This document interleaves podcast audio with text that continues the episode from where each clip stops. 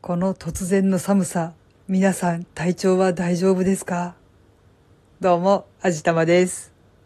もうね、ちょっと昨日に引き続きなんですけど、半端なく寒かったですね。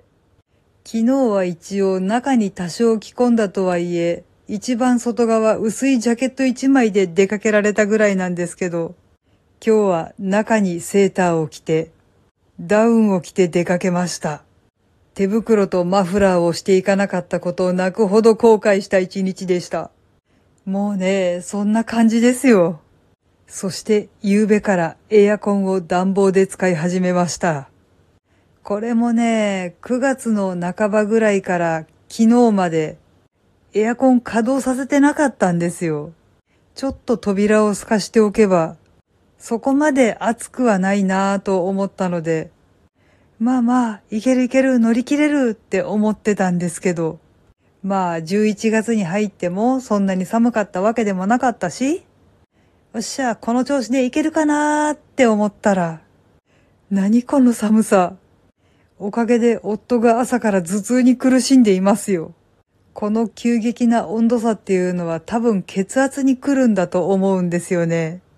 うちの夫は血圧に問題がないっていうかまあ軽く低血圧気味ではあるんですけど、そんな血圧が正常な夫でもこの気温の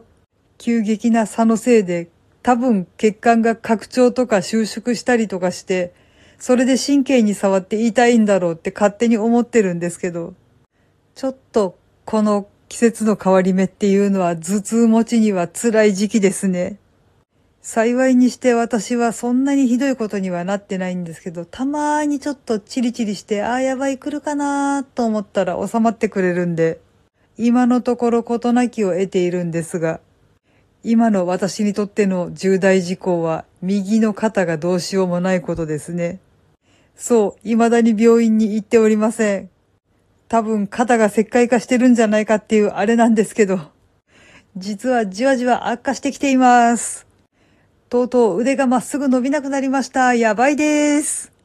でもまあもうちょっと余裕がありそうなので、もう少しいろいろと落ち着いたらしっかりと病院に行って治療してこようと思います。一応ネットで散々検索してみたんですけど、固まって動かなくなるというようなことは一応ないらしいので、まあ多少痛いのさえ我慢すれば、治りはしないとしても現状維持でいられるかなって思っています。もうあれですよ。全部寒いのが悪いんだ。とりあえずちょっとずつ体勢を立て直しつつ、冬将軍に対抗していこうと思います。